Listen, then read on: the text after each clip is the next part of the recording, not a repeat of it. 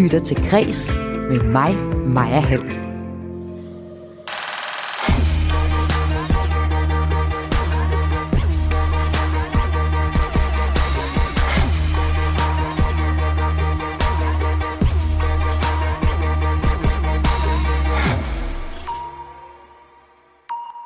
skræk og frygt, det kan få os i kontakt med nogle urfølelser, som måske er lidt tabuiseret at snakke om. Det mener filminstruktør Christian Taftrup, der i dag har premiere på gyserfilmen Speak No Evil. Og han er en af gæsterne i dagens udgave af dit daglige kulturprogram Kreds her på Radio 4. I filmen Speak No Evil undersøger Taftrup, hvad vi som danskere vil gøre i en situation, hvor der virkelig er ondskab, hvor der virkelig er fare på færre. Vil jeg i overhovedet være i stand til at kæmpe imod, eller vil jeg bare prøve at smile mig ud af, af ondskaben? Og det, det sidste tror jeg desværre gør, gør sig gældende, fordi at jeg lever i et land og en tradition, hvor der ikke har været så meget krig og ødelæggelse. Og det fortæller han mere om senere i udsendelsen, hvor jeg også får besøg af en horrorforsker og ser på, hvad gyserfilm kan som genre. Og så skal vi i dagens udsendelse også dykke ned i den øh, ukrainske nationalsang. For sovnepræst og debattør Katrine Lilleør har lavet en gendækning af den ukrainske nationalsang, så den nu kan synges på dansk.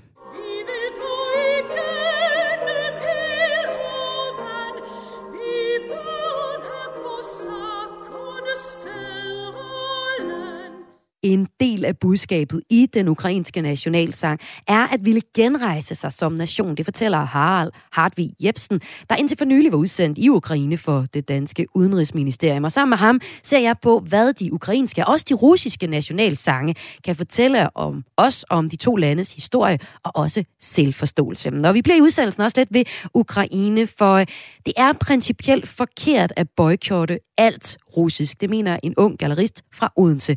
Han har nu inviteret to russiske billedkunstnere indenfor, efter at deres udstilling på Museum Horsens er blevet aflyst. Og ham taler jeg med først her i udsendelsen. Jeg hedder Maja Hall. Velkommen til Kris.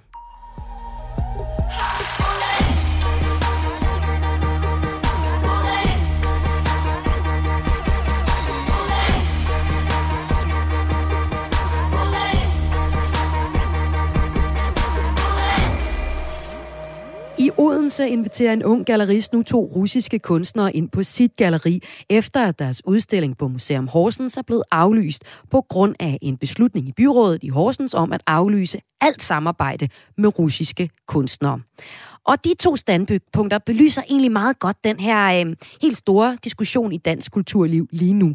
I kølvalget på Ruslands invasion af Ukraine for tre uger siden, der opfordrede kulturminister Ane Halsbo Jørgensen de ikke-statslige øh, kulturinstitutioner til at lægge et kritisk blik på, hvad man vil lægge navn til. Den udmelding har efterfølgende affødt en række forskellige reaktioner fra kulturinstitutionerne i Danmark. Nogle aflyser alt, mens andre fastholder, at kunsten er apolitisk. I Horsens har byrådet besluttet at aflyse alt kommunalt samarbejde med russiske kunstnere. Det betyder helt konkret, at en ellers planlagt udstilling med de to russiske søstre og billedkunstnere, Maria og Natalia Pestachnikov på Horsens Museum, eh, Museum Horsens undskyld, aflyses. Og de to kunstnere, de øh, er altså nu blevet inviteret af min næste gæst til at udstille på hans galleri. Og det er Galleri Albert Contemporary i Odense, hvor du altså er gallerist, Jonathan Kvium. Velkommen til Kreds. Tak skal du have. Hvorfor har du øh, tilbudt Maria og Natalia Pechasnikov at udstille på dit galleri? Det handler i bund og grund om, at når man kan mærke noget er fundamentalt forkert, øh, så skal man handle på det. Øh, og det har jeg, øh, hvad skal man sige, muligheden for at gøre her, fordi at jeg har det her rum for kunsten, øh, hvor at jeg kan udfordre det, som er øh, de, de, hvad skal man sige, de valg, der er blevet øh, foretaget. Øh, jeg kan godt vise den her udstilling, og jeg mener, at det er fundamentalt fuldstændig forkert at diskriminere øh, på udelukket på baggrund af deres navn, og hvor de er blevet født. Men når du så giver plads til russiske kunstnere, så er der nogen, der vil sige, at øh, du er med til at give øh, det russiske regime mulighed for at retfærdiggøre sin politik, simpelthen ved at tale om, hvor storslået russisk kunst og kultur er. Hvad ja. vil du sige til det? Øh, jamen, jeg vil sige, at for det første skal man lige kigge på, hvem de egentlig er. Altså, vi har tale om to øh, russisk-tyske kunstnere, der ikke har boet i Rusland de sidste 30 år, som er øh, offentligt kendte systemkritikere, øh, har fordømt krigen, har øh, oprettet øh, velgørenheds- øh, og indsamlinger for øh, Ukraine. Det er så helt specifikt læger i Ukraine. Så vi har altså at gøre med to, som øh, ikke på nogen måde repræsenterer en, en anden form for russisk øh, propaganda.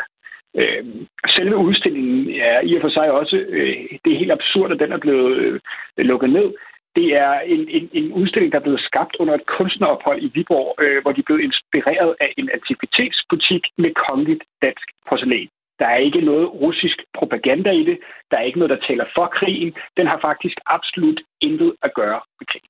Så når du siger, at det er, er principielt, at du ikke vil skære alt russisk øh, over en kamp, så øh, er det ikke bare den del af det, men det er også det faktum, at de øh, to kunstnere her selv tager afstand fra Ruslands invasion i Ukraine. Er det sådan, jeg skal forstå det? Ja, det synes jeg jo netop, at man bliver nødt til at kigge på den. Det er jo ikke... I, i bund og grund handler det her om, at man ikke må diskriminere Altså, man må ikke bare øh, sige, at alle russere skal bløde. Og når der er nogen, der så åbenlyst går ind og er fortalere for, at man skal gøre, at man skal, hvad skal man sige, være kritiske over for det, det, det, det, tyske, det russiske regime, så bør man støtte op om det, og så bør man se på, hvad det er, de vil ud med, og så også lade deres kunst øh, komme frem. Man kan ikke bare lukke ned for det, for det er uden mening. Og hvis vi så kigger lidt på, hvem de er, de her to kunstnere, altså Maria Natalia Pechasnikov er født i St. Petersborg i Rusland, men har boet, ikke boet i landet siden 1991, og øh, siden øh, 1999 har de boet i Tyskland, og har både tysk og russisk statsborgerskab. På Instagram, der øh, sælger de to søstre netop nu kunstværker og donerer overskud til Læger Uden Grænsers arbejde i Ukraine. Men det er altså også de her to kunstners udstilling, der er blevet aflyst på øh, Museum Horsens. Beslutningen om at boykotte alt samarbejde med russiske kunstnere. Det er truffet af formandskabet i Kultur- og Fritidsudvalget i Horsens Byråd.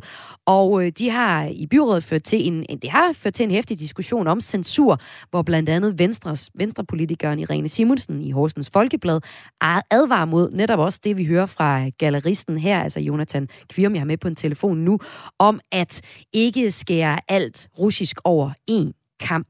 Inden udsendelsen, der talte vi med den ene halvdel af formandstaben i Kultur- og Fritidsudvalget. Det er Socialdemokraten Andreas Bosen, som har været med til at træffe beslutningen om at aflyse udstillingen med de to russiske billedkunstnere. Her spurgte vi ham, om der tale om censur af alt russisk. Nej, det er det ikke. Det er, det er, ikke, det er ikke censur, det er sådan set øh, øh et boykot. Øh, og jeg vil sige, Øh, nu havde I sidste uge en musikchef inde, og hvor han skulle forsvare, hvorfor man afholdt noget, der kunne forbindes med, med russisk. Og der sagde han en meget fint, at det var fordi, det var apolitisk. Og jeg tror, at, øh, at hvis vi skulle afholde en, øh, den her udstilling her, så kunne vi ikke afholde den uden de kunstnerne på en eller anden måde havde lavet en offentlig statement omkring øh, øh Putin og krigen i Ukraine. Og jeg synes, det er en glidebane, at man skal aftvinge kunstnere politiske holdninger for at få adgang til et kunstmuseum. Og derfor trak vi en generel streg, og vi havde tre øh, konkrete aktiviteter øh, inden for det her område her, som vi alle tre aflyste. Og det var uden skelen til deres øh, kunst, til deres politiske holdninger, eller dem som personer. Det var en generel streg. Øhm, og det mener jeg at stadigvæk var det rigtige at gøre, fordi der kunne jo ringe en graverjournalist fra, øh, fra Kreds til mig om, øh, om en uge, hvor, hvor udstillingen skulle være, og har sagt, at er du godt klar over, at de har haft tidligere forbindelser og sådan noget, som jeg i øvrigt ingen grund til at tro, at de har. Men vi kan bare ikke navigere i det. Vi har ikke myndighed, og vi har heller ikke ressourcer til at skulle lave baggrundstjek øh, i forhold til sådan noget her. Og derfor så vil sådan en situation, vi er jo nu her, det vil jo ramme nogen, øh, både øh, der er skyldige, men også, så sandelig også rigtig mange, der er uskyldige. Lyder det altså her fra Socialdemokraten Andreas øh, Bosen fra øh, kommunen, altså en kommune, som øh, har valgt, og Horsens Kommune, undskyld, der har valgt at øh, boykotte alt russisk kunst, og det er altså også det, der har fået konsekvens for to russiske kunstnere, som øh, nu er bliver tilbudt at øh, udstille på Albert Contemporary i Odense, hvorfra jeg har gallerist Jonathan Kvium øh, med. Og som vi altså har hørt øh, Jonathan fremhæve, så er det øh, ikke er det principielt forkert at, øh, at skære alt russisk kunst over en kamp. Men Jonathan, det vi hører Andreas Bosen sige her, jamen det er jo et argument, der siger, at hvis man skal sortere mellem, hvilke russiske kunstnere man vil give plads til, og hvilke man ikke vil give plads til, så svarer det til at afkræve kunstnere en bestemt politisk holdning for at kunne udstille dem. Så jeg godt tænke mig at høre dig, når deres kunst i sig selv ikke har et øh, regimekritisk budskab, er du så ikke ude på en glidebane, hvor du kun som gallerist nu kun kan invitere kunstnere indenfor med bestemte holdninger? Det synes jeg ikke. Øh, man bliver også nødt til at adskille Kunsten taler én ting, og øh, det, det er jo heldigvis så frit herhjemme, at jeg har mulighed for at kunne lave et øh, udstillingssted her, der er privat ejet, og hvor jeg ikke har mundkur på, hvor jeg kan få lov til at vise det, som jeg kan stå inden for. Det vil sige, at jeg står 100% inden for enhver kunstner, og det kunst, de, de bringer her. Øh, og det handler simpelthen i bund og grund om, at hvis deres grundidealer ikke stemmer overens med, med noget, jeg kan forholde mig til, jamen, så er de fuldstændig fri til at, at udstille andre steder. Øh, så svaret er ret simpelt. Altså, jeg vil ikke give plads til en kunstner, øh, russisk eller ej, som var pro-russisk øh, aggression, ligesom vel som jeg ikke vil give plads til, til hverken homofobisk eller racistisk kunst. Det er fordi, det ikke stemmer overens med, hvad jeg vil vise anden om mine grundidealer. Og er det fordi, du er en privat virksomhed som gallerist, og at du derfor synes, det er okay at trække den streg i sandet, der altså siger, at du skal kende det politiske bagkatalog for de kunstnere, som du udstiller i dit galleri? Altså, hvad skal man sige, lige i denne her konkrete sag, der har de selv været ude og melde ud, og der er jeg fuldt op på det, men det er klart, at jeg skal kunne stå inden for, hvem de er som personer, lige så vel som hvilket kunst de laver. Synes du også, at øh, museer burde have det sådan? Øh, jeg vil opfordre til at lytte til, hvad Anne Halsborg har skrevet. Hun siger, at hun opfordrer igen og igen til refleksion og debat ud på de enkelte kultursteder, og hun er jo ikke fortæller for censur. Øh, så derfor så må man gå ind i den enkelte sag. Men forstår du øh, argumentet her fra Museum Horsens, hvor de også siger, at det er, kan være ekstremt omfattende at lave baggrundstrik for alle øh, de kunstnere, som man øh, i, øh, i kommunen her har, har tilknytning til? Jeg synes ikke, det kan sammenlignes eller holdes over for, hvor omfattende konsekvenser det kan have af at straffe alle russiske eller folk med russiske aner Øh, så så det, jeg synes, det er for let købt. Det vil jeg ikke komme med på. Hvad, hvad siger du den øh, yderste konsekvens af, at man, man gør det her aktuelt i, i Horsens? Jamen, det er jo simpelthen, at man censurerer statscensur i et land, hvor, vi, øh, hvor vores grundværdi er demokrati, og at, at man bør kunne øh, formidle sin kunst, og, og hvad man nu engang har lyst til, uden konsekvenser. Man må da sige, at der kommer der hæftige konsekvenser for de her to kunstnere udelukkende på baggrund af deres navn, der, hvor de er født.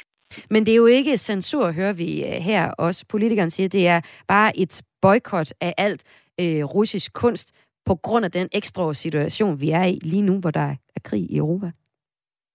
Ja, og det, det, jeg, synes ikke, jeg synes, det er for let købt. Jeg synes ikke, det er okay. Jeg synes, man kommer ud på en, en glidebane, hvor at der kommer nogle overvældende konsekvenser, som rammer nogen, det ikke bør, hvis man ikke tager sig sin tid og bruger de ressourcer, der er nødvendige for at gå ned i de enkelte sager. Og nu har du så inviteret de her to russiske tvillinger, er det faktisk, øh, til at udstille på dit galleri. Hvornår kommer vi til at kunne se øh, dem på galleriet i, i Odense? Øh, jeg har doneret min, min øh, december måned, hvor de får en udstillingsperiode. Hvad der helt konkret bliver vist, det ved jeg ikke nu. Øh, jeg skal finde ud af, om det er den, lige præcis den udstilling, der skulle have været på øh, øh i Horsens, eller om det bliver noget andet. Men det eneste, vi har lagt fast, det er udstillingsperioden, og dernæst også, at det bliver en velgørenheds... Øh, udstilling. Det vil sige, at pengene kommer til at gå til Ukraine på den ene eller den anden måde til offerne for krigen. Øh, vi må vente og se, hvor øh, krigen er på det tidspunkt, om det skal være til genopbygning eller det skal være til lære uden grænser. Det ved jeg ikke nu. Det vil jeg følge. Og sådan lød det her fra gallerist på Albert Contemporary i Odense, Jonathan Kvium. Tak fordi du var med her i Græs. Tak, hej. Debatten om, hvorvidt russiske kunstnere skal boykottes eller ej, har faktisk raset lige siden kulturminister Ane Halsbo Jørgensen for små tre uger siden aflyste alt russisk samarbejde med statslige kulturinstitutioner, og på samme tid også opfordret private kulturinstitutioner til at lægge et kritisk blik på, hvad man vil lægge navn til. I tirsdags her i Græs, der talte jeg med musikchef for Aarhus Symfoniorkester, Jesper Nordin. Han slog fast, at de stadig vil afholde en hel festival for den russiske komponist Tchaikovsky, fordi Tchaikovsky, der døde for 130 år siden, jo ikke har noget med invasionen af Ukraine at gøre. Og det var faktisk en nem beslutning for Talbe Jesper Nordiners. Altså, jeg lyttede jo til, hvad kulturministeren øh, sagde, og så tænkte jeg over det i et par minutter, og så besluttede jeg mig for, at det var ikke noget, der ville påvirke øh, Tchaikovsky Festivalen. Jeg kan ikke se, at det har nogen som helst øh, relevans for, for de fem koncerter, vi afholder i den forbindelse. Men der er jo nogen, der vil sige, og det er jo de overvejelser, som kulturministeren også har lagt op til, at de netop skal, skal gøre, altså har det nogen relevans eller ej? Øhm, men nogen vil sige, at, at Tchaikovsky, altså han er en af de største russiske kunstnere, og fordi han er en af de største russiske kunstnere, så kan I risikere at komme til at propagandere, vil nogen sige, for Rusland, og dermed også for Putin og den krig, han har indført. Er det for langt ude for dig? Det, det, det er helt langt ude, for det er jo et interessant tankeeksperiment. Hvem er det, der sætter sig ind i en koncertsal, hører et stykke musik, og så får mere lyst til at gå i krig i Ukraine. Altså, det giver slet ingen mening at tænke på den måde for mig. Musikken, tværtimod, Tchaikovskis musik, udtrykker alle fælles menneskelige følelser på den fan- mest fantastiske måde. Sætter du dig ind i salen og hører det, så får du ikke lyst til at gå i krig med andre mennesker, så får du lyst til at omfavne andre mennesker lød det her fra Jesper Nordin, der er musikchef for Aarhus Symfoniorkester. Og hele interviewet og indslaget om Tchaikovsky Festivalen, den kan du finde i tirsdagens udgave af Kres, og den finder du der, hvor du ellers finder din podcast, eller på Radio 4's hjemmeside. Om lidt her i dit daglige kulturprogram Kres, der skal det handle om en dansk gyserfilm, der har fået allerede rigtig gode anmeldelser. Den hedder Speak No Evil. Og i den forbindelse, der taler jeg med en horrorforsker om, hvad gyserfilm egentlig kan gøre ved os. Men inden da, der skal vi dykke ned i øh, den ukrainske nationalsang, som er blevet gendigtet på dansk. Du lytter til Græs med mig, Maja Helm. Sovnepræst og debattør Katrine Lilleør har gendigtet den ukrainske nationalsang. Den skal vi høre, og så skal vi sammen med en, der kender den russiske nationalsang indgående, dykke ned i den og også den russiske nationalsang, for at forstå de to landes historie og selvforståelse. Om lidt skal jeg altså høre den danske version af den øh, ukrainske nationalsang, som øh, Katrine Lilleør håber kan være med til at give et fællesskab mellem det danske og det ukrainske folk. Det fortæller hun her til min kollega Emil Mortensen det at kunne synge nu den ukrainske nationalsang, giver umiddelbart øh, os alle et øh, fællesskab med ukrainerne. Og hvor skal den så helt konkret bruges hen, den her øh, indspilning? Jamen, altså, den skal bruges, som alle sange skal bruges. Altså, den, øh, den kan øh, man lade nogen synge for sig. Man kan høre den her, som Miki Jørgensen, vores, øh, en af vores sopraner fra vores kor, synger den. Vi synger den, øh, den blev sunget ved en gudstjeneste her for nylig. Den kommer til at blive sunget under aldergang, ligesom der også engang mellem bliver sunget i Danmark, er jeg født under aldergangen. Det er simpelthen øh, lyden af Ukraine og en frihedssang, som deres øh, nationalsang er, øh, som, som vi alle kan spejle os i. Du øh, kan jo ikke øh, tale ukrainsk selv, og heller ikke, øh, så vidt jeg ved, dybt inde i, i ukrainsk historie. Hvordan har det været at, at gendigte den ukrainske nationalsang? Har det været svært? Nej, det har det slet ikke. Det, det er ligesom jeg også har gendigtet øh, Joy to the World, en, en, en Christmas Carol. Altså det er, at jeg sidder med den, nu også den oversatte ukrainske tekst, som er blevet oversat og videreformidlet af den ukrainske ambassadør i Danmark. Øh, og så har jeg øh, set, hvad de øh, temaerne er, linje for linje, og så har jeg forsøgt at ramme øh, det på dansk, og så det passer til melodien. I Katrine Lilleørs gendækning har hun frit oversat den originale sang, for at den så kan synges på dansk. Og nu skal vi høre Katrine Lilleørs version af den ukrainske nationalsang, og det er faktisk første gang nogensinde, at den bliver spillet offentligt. Her er den altså.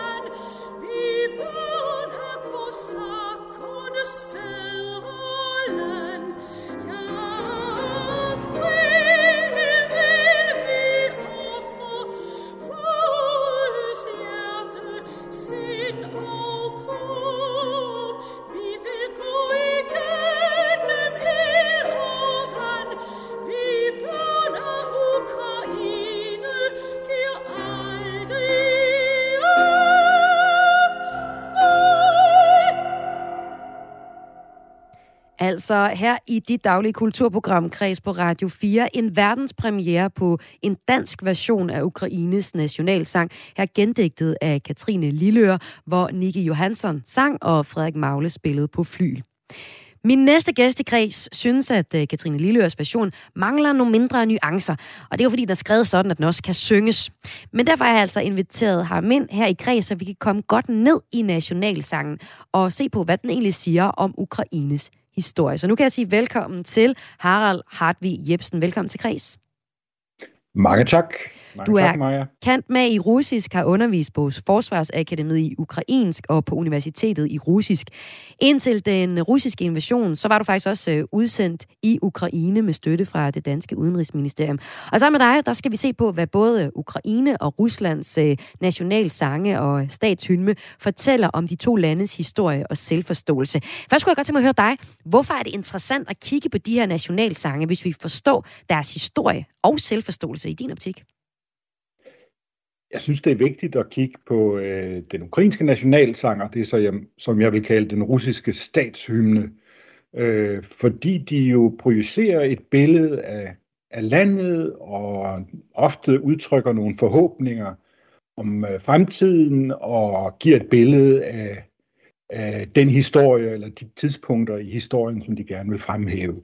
Så det, det er, og det er, jeg synes, det er spændende også, at øh, de var skrevet i hver sin tid, fordi den ukrainske blev skrevet i 1862, og den, øh, den russiske blev først til i år 2000 under Putin, så man måtte forvente i hvert fald, at den øh, russiske statshymne siger noget øh, om nutidens Rusland og noget om Putins øh, syn på, hvad der er vigtige værdier. Og det kommer vi jo faktisk også ind på lige om et øjeblik, fordi øh, i øh, et par linjer af den russiske nationalhymne, der, eller men der vil du faktisk sige, at man kan se øh, noget af det, de har gang i lige nu i Rusland. Men det kommer vi ind på lige om lidt. Først lad os øh, se lidt nærmere på den øh, ukrainske nationalsang. Øh, du mener, at det overordnede budskab i sangen, i hvert fald når du læser det og tolker det, det er, at Ukraine skal rejse sig igen som nation.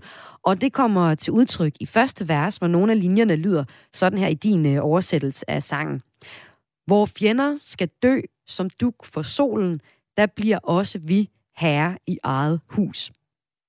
Hvad er det for et budskab, du får ud af de her linjer?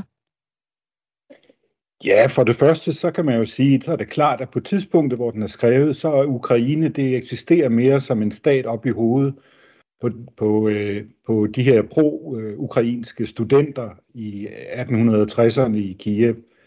Og øh, når de siger, at der bliver også vi brødre i egen hus, så er det fordi, de er optændt af sådan nogle pan-slaviske idéer, fordi mange af de slaviske nationer, for eksempel serberne og tjekkerne på det her tidspunkt, ligesom ukrainerne, befandt sig i et, øh, i et større imperie og håbede på, at de kunne få national og kulturel øh, selvstændighed, eller i hvert fald et, et større råderum inden for, for imperiet. Så på den måde kan man sige, at den ukrainske sangs første vers, og, altså nationalsangens første vers, den gør fælles sag med alle de andre slaviske folk, som drømmer om øh, en frihed, øh, mens de altså befinder sig i, i, inden for et imperium. Og det er jo ligesom det, der går igen i øh, også i Ukraines historie, det her med drømmen om at få, få en frihed for selvstændighed. Sangen her, den øh, bliver sunget om Ukraines storhedstid. Der er så nogle ukrainer, der stiller spørgsmål til, øh, hvad det egentlig er for en, øh, en storhedstid. Bedste bud er nok øh, kosaktiden omkring 1600-1700-tallet, som, øh, som kunne være et bud på den storhedstid, der bliver fremhævet. Som du også sagde, så er nationalsangen øh, skrevet som et digt i 1862 af den ukrainske digter Paulo Chubinski på et tidspunkt, hvor ukrainerne ikke var samlet under en nation. De var delt mellem Østrig-Ungarn og det russiske zarstyre. Øhm, det pro-russiske ukrainske digt, som altså bliver til den her øh, ukrainske øh, nationalsang, det, øh, det gjorde Paulo Chubinski til en forfulgt mand af det russiske starstyre, og øh, en politispion opsnakkede faktisk digtet på et tidspunkt, da det kom frem. Altså, hvad havde det egentlig af konsekvens for, øh, for digteren, da det blev opsnappet? Startet?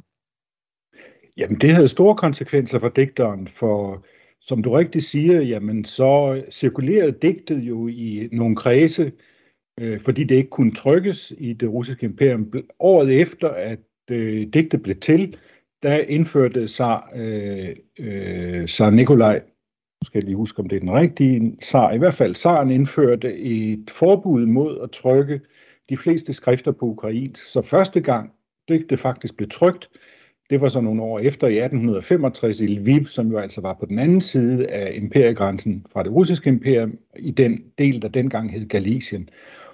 Og øh, som du rigtig siger, jamen så Pablo Tubinski øh, blev forvist til Arkhangelsk Oblast, øh, nærmest op ved Polarcirklen.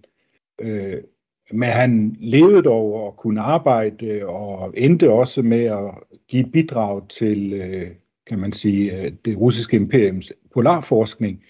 Og på et tidspunkt så var han udgiver af en lokal avis i Arkhangelsk, men han kunne først vende tilbage til Ukraine i 1869, så altså det kostede ham seks år øh, i et andet del af det russiske imperium i intern eksil øh, for at have skrevet de her øh, vers. Og jeg synes jo meget tydeligt, det skitserer den lange historie, der er mellem Rusland og Ukraine, og det konstante øh, forsøg og oprøret det pro-russiske om at være en selvstændig stat, og det russiske styre, som øh, vil gøre op med det. Det er jo egentlig det er jo egentlig kernen af den historie, du lige har fortalt, altså øh, med Paolo øh, Chubinski, som er øh, ham digteren, der er lavet skrevet digt, der er blevet til den øh, ukrainske nationalsang. En øh, sang, som sovnepræst og debattør Katrine Lilleør har gendigtet til en, en dansk version, som vi øh, netop øh, har hørt her i Kreds i dag, faktisk en, en verdenspremiere på det nummer. Øhm, det var jo så ligesom den ukrainske nationalsang og deres forhold til ja, deres selvforståelse som en, en nation, der gerne vil være selvstændig. Så er der så den øh, russiske, hvis vi også skal se lidt nærmere på den. Deres statshymne, den hedder øh, præcis det samme. Den hedder, eller den hedder præcis det, den hedder den russiske federations statshymne, og den øh, handler om det hellige Rusland, og om, at øh, Rusland er et 100 år gammelt broderfolk. Den er meget majestætisk i den version, jeg lige har fundet øh, her, og vi hører bare lige en lille smule af den, inden vi taler ned i, hvad den siger om Rusland.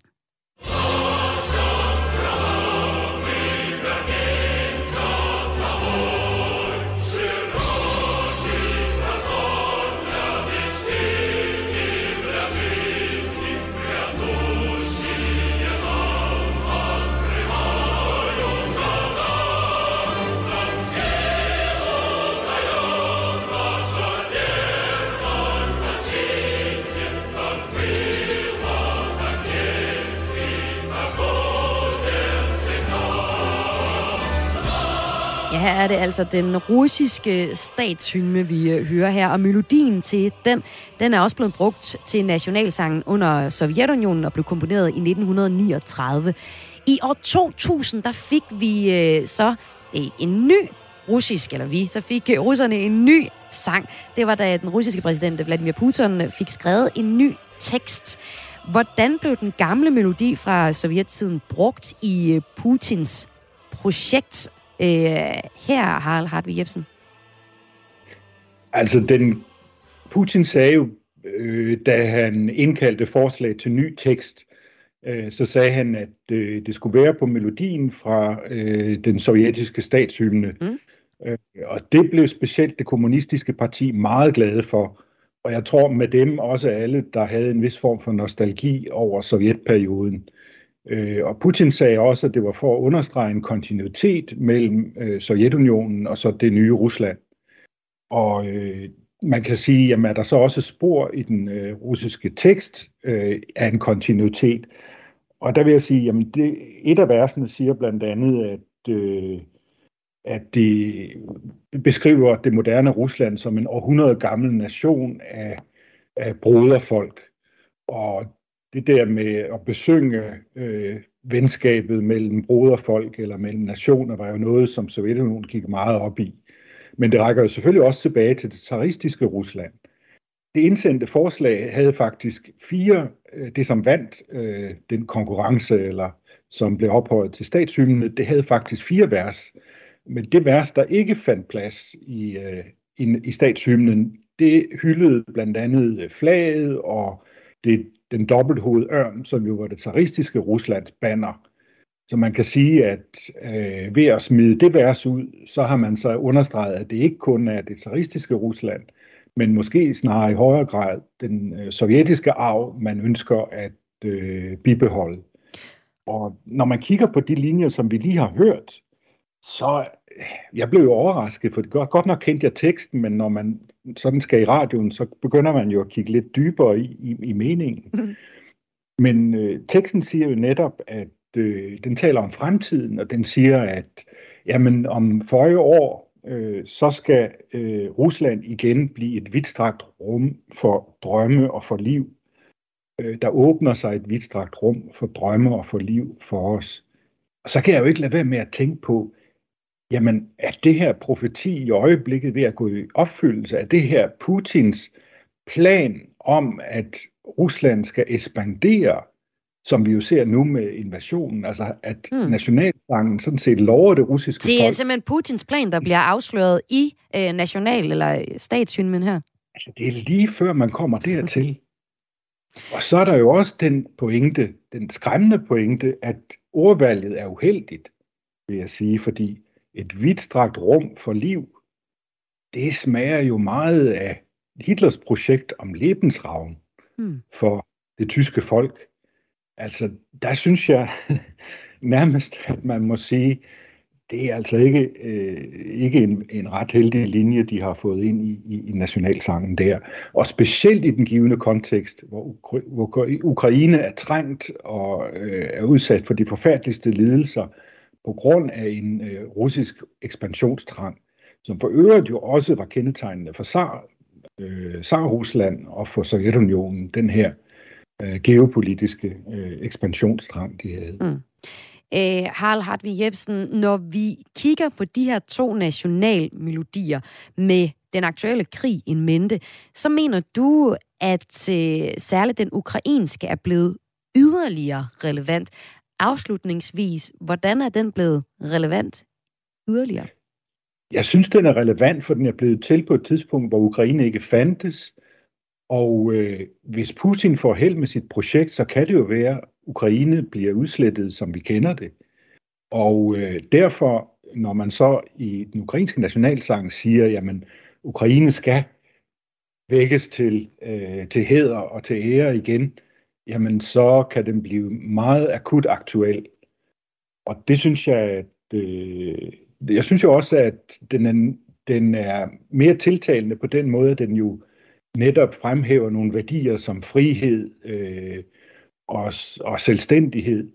Og i den russiske tekst skal man lede, russiske nationalhymne eller statshymne, skal man lede langt efter nogle værdier. Den eneste værdi, jeg sådan set kan finde, det er en form for loyalitet. Det hørte vi i det her vers, der blev afspillet, altså hvor troskab mod fædrelandet skal give os styrke. Og det vil jo sige loyalitet. Det er ikke nogen individu- individuelle rettigheder eller menneskerettigheder, ligesom i det ukrainske, for det er jo frihedsrettigheder. Men øh, her er det bare loyalitet mod styret. Så jeg synes også på den måde, så fortæller begge nationalsange, på trods af at de er skrevet med øh, 150 års mellemrum, mm. så fortæller de noget om den nuværende situation øh, og er meget aktuelle. Og sådan lød analysen altså fra dig, Harald Hartvig Jebsen. Tusind tak, fordi du var med i Kreds i dag. Velbekomme. Og jeg havde uh, Harald Hartvig Jebsen med, fordi han har undervist på Forsvarsakademiet i ukrainsk og undervist på universitetet i russisk. Indtil for den for nylig, altså indtil den russiske invasion, så var han også udsendt i Ukraine med støtte fra den danske udenrigsministerium, og det var han for at modernisere landets valglovgivning. Men Harald Hartvig Jebsen har altså kigget indgående på uh, både den ukrainske nationalsang og også den russiske øh, uh, statshymne, som vi begge hørte noget af her. Og det gjorde vi altså aktivt aktuelt, fordi at øh, sovnepræst og debattør Katrine Lilleør har gendigtet den ukrainske nationalsang og gjort det i en, til en dansk version. Og det har hun gjort, fordi at øh, det skal være muligt at synge den ukrainske nationalsang som danskere, fordi hun håber på, at det kan give os et fællesskab med ukrainerne. Du lytter til Græs med mig, Maja Hall. Der er en virkelig, virkelig uhyggelig film, som har premiere i danske biografer i dag. Filminstruktøren bag gyserfilmen Speak No Evil, Christian Taftrup, har sat sig for at skabe en af de mest uhyggelige og ubehagelige danske film til dato. Læser man anmeldelserne, så ser det ud til, at det lykkes for ham. Filmen den handler om et dansk par, der har meget svært ved at sige nej. Så da de på en ferie møder et øh, hollandsk par, kommer de til at sige ja til at komme på besøg hos dem.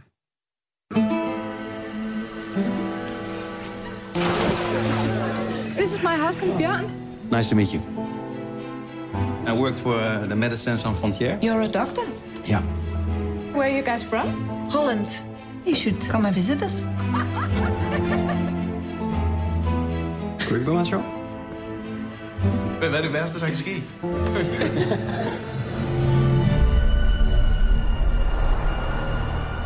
Ja, hvad er det værste, der kan ske? Det her besøg, kan jeg godt afsløre, det øh, udvikler sig på en meget ubehagelig måde.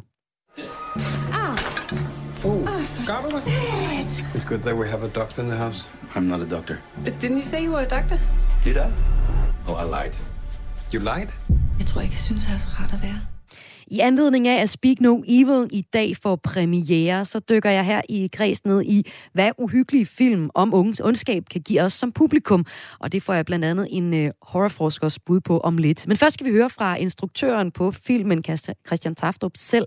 Min kollega Aline Grønborg Poulsen har talt med ham, og Christian Taftrup, han fortæller til hende, at han gerne vil bruge filmen til at fortælle en historie om, hvordan vi ofte selv er for dårlige til at sige fra over for ondskab i vores hverdag når man laver en gyserfilm, så øh, beskæftiger sig man, man sig med ondskab. Og den måde, vi har beskæftiget sig med ondskab, det er den måske lidt provokerende, men ikke desto mindre sande pointe, at jeg synes, vi øh, har det med at tillade ondskaben selv. Mange gyserfilm, der er ondskaben jo sådan en eller anden overmagt udefra, hvor du intet kan gøre ved det. Men det vi prøver at Speak No Evil, det er faktisk nogle mennesker, der har meget svært ved at sige fra, når de oplever noget ubehageligt. Det er nogle mennesker, der har svært ved at lytte til deres indre faresignaler. Og derfor så har de alle muligheder i verden for at sige nej til ondskaben, men øh, de kommer til ubevidst øh, at gøre det modsatte. Og det har fatale konsekvenser. Ja, for vi møder jo den her familie, som så er på besøg hos sin anden familie. Og øh, her sker der så øh, nogle forskellige ting, hvor vi selvfølgelig ikke skal afsløre det hele. Men du har øh, sagt i et øh, tidligere interview, at det her ægtepar i øh, filmen, de faktisk også nærmest overser ondskaben. Måske fordi de slet ikke har lyst til at se den, eller fordi de simpelthen er for optaget af at være pæne og ordentlige. Hvordan skal det forstås? Altså, det er en film, der handler om øh, sociale spilleregler, sociale konventioner, og det tror jeg er noget, der er urmenneskeligt. Det er også noget, der er nødvendigt for, at verden kan gå fremad. Øh, jeg tror, alle mennesker, i hvert fald i sådan den civiliserede, privilegerede del af verden, er enormt gode til at tilpasse os. Vi er meget dikteret, tror jeg, af en måde, vi gerne vil opfattes på. Vi vil gerne have, at andre skal kunne lide os. Vi vil, vi vil helst ikke gøre nogen sure eller kede af det. Vi, vi vil gerne være rigtige, nogle ordentlige mennesker. Og øh, en gang imellem, så svigter vi også os selv, fordi øh, når vi er i situationer, hvor vi rent faktisk bliver intimideret, eller nogen tester os, eller overskrider vores grænser, det kan jo være i det store eller i det små, så har vi en tendens til, synes jeg, at vende den indad og tænke, ej, jeg overreagerer nok. Øh, der, der er nok tale om misforståelser, og jeg er også lidt sart, og jeg vil heller ikke skabe en scene det er meget, meget frygteligt for moderne mennesker at være i akavet, pinlige øjeblikke. Så det her selvbedrag, vi i virkeligheden udsætter os selv for, fordi vi gerne vil behage andre, det, øh, der tror jeg, vi skal være bedre til at lytte til vores indre behov, også selvom vi måske så vil blive opfattet mindre positivt af de andres blik. Øh, det er selvfølgelig sat på spidsen i den her gyserfilm, men, øh, men jeg synes, det er noget, som påvirker os, og hvis jeg kigger på mit eget liv, der har jeg virkelig rodet mig ud i alt muligt, jeg egentlig ikke havde lyst til. Og, øh, og det kan jo også være i de små, som at købe ting i en butik, jeg ikke vil have, som øh, altså øh, være i forhold lidt for længe, eller et skænderi med kæresten, hvor jeg egentlig ikke fortæller hende, hvordan jeg rigtig har det. Og, jeg, og, og, det. og det oplever jeg lidt er en tendens i vores tid, at vi er så optaget af at være korrekte, politisk korrekte. Vi vil helst ikke støde nogen. Vi vil helst ikke se det, som er forkert eller grimt. Og det lukker vi lidt ned for. Og det tror jeg er en meget farlig tendens, fordi vi mennesker jo rummer det hele. Vi er lys, vi er mørke, vi er gode tanker, vi er onde tanker. Og hvis ikke vi taler om det, hvis ikke vi kigger indad, hvis ikke vi kan have en fri dialog eller en fri samtale om, om det, som også gør ondt, og det, som også er forkert, så tror jeg, at vi undertrykker et mørke, som øh, vil være meget vanskeligt for os, når vi så møder det i form af det onde ansigt, som de gør i denne her film der ved de ikke, hvad de skal gøre, når, når satan banker på døren, fordi de har været for optaget af god opførsel. Og øh, filmen den er jo allerede blevet omtalt og også anmeldt som øh, en af de mest uhyggelige danske film øh, i lang tid. Jeg har også selv set den, og jeg var altså meget skræmt. Øh, men, men hvorfor er det vigtigt for dig, at den er så uhyggelig, som mange af os så synes, den er? Altså, hvad er det, frygten som virkemiddel kan, tænker du? Jamen, jeg vil gerne lave en film, som ikke altid sådan behager publikum. Jeg synes, der er for mange gode, men også for for mange bonerte film, hvor vi går i biografen og selvfølgelig har har en, en, en oplevelse, hvor vi også er lidt spændt og så videre, men vi bliver altid samlet op og går sådan rimelig forløst ud af en biograf. Jeg kunne godt tænke mig at lave en film, der var forstyrrende, som gjorde fysisk ondt, som sætter sig i en, som man tænker på dagen efter. Og så er det jo bare en film. Men jeg synes, at skræk og frygt, det kan få os i kontakt med nogle, nogle urfølelser, som måske er lidt tabuiseret at snakke om. Og så kan det få os til at reflektere. Altså jeg stillede mig jo selv det spørgsmål, fordi jeg er sådan et pænt, velopdragen, vestligt menneske. Hvad vil jeg gøre i situationer, hvor øh, der virkelig er fare på færre, hvor jeg virkelig er bange for noget? Vil jeg i overhovedet være i stand til at, øh, at kæmpe imod, eller vil jeg bare prøve at smile mig ud af, af ondskaben? Og det, det sidste tror jeg desværre gør, gør sig gældende, fordi at jeg lever i et land og en tradition, hvor der ikke har været så meget krig og ødelæggelse. Og, og det synes jeg er et ekstremt relevant spørgsmål at stille sig selv. Hvem er jeg egentlig? Hvad er jeg i farefulde situationer? Hvordan er jeg opdraget? Hvordan er jeg opvokset? Øh, og der kan gyserfilmen jo få os i kontakt med nogle mere mørke følelser, som jeg ellers ikke synes, vi er så gode øh, til at snakke om. Det sagde her filminstruktør Christian Taftrup, øh, som altså instruerede den her film Speak No Evil, og det sagde han til min kollega Aline Grønborg Poulsen.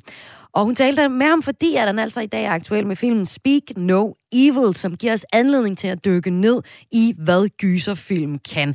Og det skal jeg nu med dig, Mathias Klasen, horrorforsker fra Aarhus Universitet. Velkommen til Kreds. Tak. Du har beskæftiget dig med, med gyset fra en, et forskningsmæssigt perspektiv, og du har også set den her film, så lad mig lige høre først. Altså, hvad er din umiddelbare reaktion på, på filmen her? Den, den fungerer. Den, øh, den gør ondt, og den giver anledning til den eftertanke, som instruktøren havde til hensigt.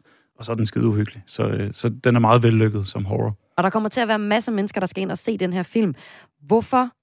Altså, man kan sige, nogen skal ind og se den, fordi den får gode anmeldelser. Nogen skal ind og se den, fordi de bare elsker gyserfilm om ondskab. Hvorfor ser vi de her film? De fleste elsker det faktisk. Altså, man har tidligere troet, at det var sådan lidt et, et nichefænomen. At det var sådan noget, der, en genre, der tiltrak teenage-drenge. Men, øh, men det er noget, de fleste af os godt kan lide. Øh, blandt andet fordi, at vi netop er nysgerrige i tilværelsens mørke sider, og vi er nysgerrige efter at lære noget om det, det dystre, øh, det onde ansigt, som instruktøren talte om lige før. Så vi vil gerne lære noget om, hvad der er farligt ude i verden. Øh, måske som sådan en slags forberedelse, at hvis vi har et bedre, mere klart billede af det onde, så bliver vi bedre i stand til at håndtere det. Hmm. Så det er også en måde at kontrollere alt det ukontrollerbare i ja. virkeligheden. Ja. Læser man anmeldelserne på uh, Speak No Evil, som har premiere i dag, så lyder det til at være en film, øh, ja, som, altså det virker faktisk til at være en film, der for første gang virkelig er en dansk gyserfilm, som er helt reelt er en, en, en god gyserfilm. Og øh, der har jo så altså også været tidligere eksempler på gyserfilm i Danmark. Og øh, nu skal vi dykke ned i nogle af de danske og udenlandske film, der har rystet publikum. Hvis vi starter i Danmark, så hvis vi ser tilbage i historien, så var der en god periode for dansk gyser i 90'erne. Her fremhæver du øh, Ole Bornedals Nattevagten fra 1994, så lad mig lige riste den op. I filmen, der møder vi en meget ung Nikolaj Koster Valdau, som spiller Martin, en studerende, som får et studenterjob på, øh, som nattevagt på Retsmedicinsk Institut. Han skal gå sådan nogle regelmæssige runder i et rum, hvor de døde ligger. Samtidig så finder en række kvindemor sted i København, og der begynder at foregå mystiske og uhyggelige ting på instituttet. Og øh, det værste er, at Martin opdager, at flere af sporene faktisk peger på ham selv. Og lige en bid af den her. Og de har sat dig ind i, hvad det her handler om? Nej, ikke rigtigt. Ja, de gør ikke noget. Jeg synes bare, det lyder så ulækkert. Når man har været her et stykke tid, får man dårlig ånd. Fy for pokker. Så er det muligt, mand. Hvordan ved I, det er den samme? Er vi fortrolige? Det er vi vist. Han har en signatur. Ja, signatur? Han skal den. Ja, det er nattevagten nede for 03. Alarmen er gået i gang. Øhm, ja, her var det lidt fra øh, nattevagten. Øh, Mathias Glasen, du peger på, at nattevagten er en rigtig vellykket gyserfilm fra en god periode i dansk øh, gyserhistorie. Hvorfor er lige præcis den her så god? Jamen, den, den kan det, som, som en gyserfilm skal. Altså, den kan fremkalde de negative følelser, altså angst og redsel og frygt og væmmelse osv. Samtidig med, at den har noget på hjerte. Øh, det synes jeg karakteriserer det gode gys, at det ikke bare at få publikum til at få svedige håndflader eller hoppe en halv meter op i luften ind i biografens mørke. Jumpscares, øh, ja. Ja, og det er også fedt, altså, og det, det er en forudsætning. ja, og de fleste, de har jo en, en, en, en, en rimelig forventning om, at de skal blive skræmt og forskrækket ja. osv., når de ser gys. Men man vil også gerne mere end det. Man vil gerne sådan have øh, stimuleret sit intellekt lidt, eller blive ansporet til eftertanke. Og hvordan gør den det her? Det? Jamen, det gør nattevagten ved, at der er, der, der er flere ting på spil. Altså, det handler også om nogle reelle ting på samme måde, som Speak No Evil gør, øh, og, og ansporer netop til refleksion over ondskab og øh, fri vilje og, og andre sådan, øh, filosofiske emner. Jamen, hvad gør den for eksempel i, i nattevagten? Hvad er det for nogle emner, den tager op? Øhm, det er for længe siden, jeg har set den, til jeg kan svare ret præcis på det, selvom jeg har genset den for to år siden, fordi ja. jeg havde et formidlingssamarbejde med en retsmediciner, hvor vi blandt andet skulle prøve at komme ind på, hvad det er, der er så fascinerende ved død og lig og så videre. Men det er måske også, at vi i filmen kommer øh, helt tæt på, altså ved at øh, vi er simpelthen på, på, på gangene. Altså mm. vi er, øh, vi ser vi er helt tæt på døde mennesker og kan kun forestille os, hvilken, hvilke historier, der kunne knytte sig til dem. Og det foregår jo altså på uh, Retsmedicinsk Institut, altså nattevagten her. Mm. Øhm, den, er, den film den kommer så i en periode, hvor det egentlig går ret godt for danske gys. Hvorfor er det, at vi, vi ser en, en fed periode her i 90'erne? Hvad der sker i 90'erne? Jamen, det var gode tider, fordi det tydede jo på sådan en guldalder for dansk øh, filmgys med, øh, og tv-gys med Riget, for eksempel Lars von Triers tv-serie, mm. og Nattevagten og Sidste Time og Mørkelejs. Øh, de sidste to, de var baseret på manuskripter af Dennis Jørgensen, som er en af vores dygtigste horrorforfattere. Øh, men så døde trenden ligesom igen, og øh, er aldrig rigtig blevet samlet op. Altså, jeg ved ikke helt hvorfor. Jeg tror, der er flere årsager til det, men, men dansk horrorfilm er bare aldrig rigtig blevet til noget. Men det kan jo være, det ændrer sig nu. Men kan det ikke også måske være fordi, at det kan blive enormt kikset, hvis det ikke virkelig virker. Jo, men det kan også det modsatte. Det er rigtigt, det kan virke virkelig lamt, hvis man laver en zombie-apokalypse-film, der foregår i Hasselager. Altså, det lyder bare dumt. Omvendt, så kommer det jo også tættere på. Det er rigtigt. Så når det fungerer, og, og, og når man ser Speak No Evil, for eksempel, og man kan genkende de der karakterer. Mm. Så nogle folk bor der også i, i Rønte, hvor jeg selv bor. Det er sådan nogle forstadsdanskere, eller storbydanskere for den sags skyld. Ja, og man kan måske også genkende sig selv i den problematik, som uh, Speak No Evil tager op, der altså premiere i dag. Mm. Altså problematikken om, når ondskaben rykker helt tæt på, og man faktisk er kommet til at invitere den helt indenfor, øh, hvordan øh, smækker man den så ud og siger tak for i aften? Det er ja. i hvert fald det, der er omdrejningspunkt i, i filmen. Mm. Du siger jo så, at i 90'erne, der havde vi en storhedstid i Danmark for, øh, for gyserfilm. Så sker der ikke så meget efter det. Det kan være, at Speak No Evil nu sætter i gang i en ny øh, bølge af gyserfilm. Men så kan man jo kigge til udlandet, og øh, der vil du fremhæve særlig en film. Det er filmen Silence of the Lambs, i Danmark kendt som øh, Ondskabens Øjne fra 91. Den lyder blandt andet sådan her. A killer is on the loose. Keeps them alive for three days. Then he shoots them, skins them, and dumps them. Ja, filmen handler om en kvindelig FBI-agent, spillet af Jodie Foster, der jagter en seriemorder. Og i et forsøg på at sætte sig ind i morderens forskruede tankegang, der besøger hun et fængsel, og her der besøger hun en seriemorder og kannibal Lane Hannibal Lecter, spillet af Anthony Hopkins.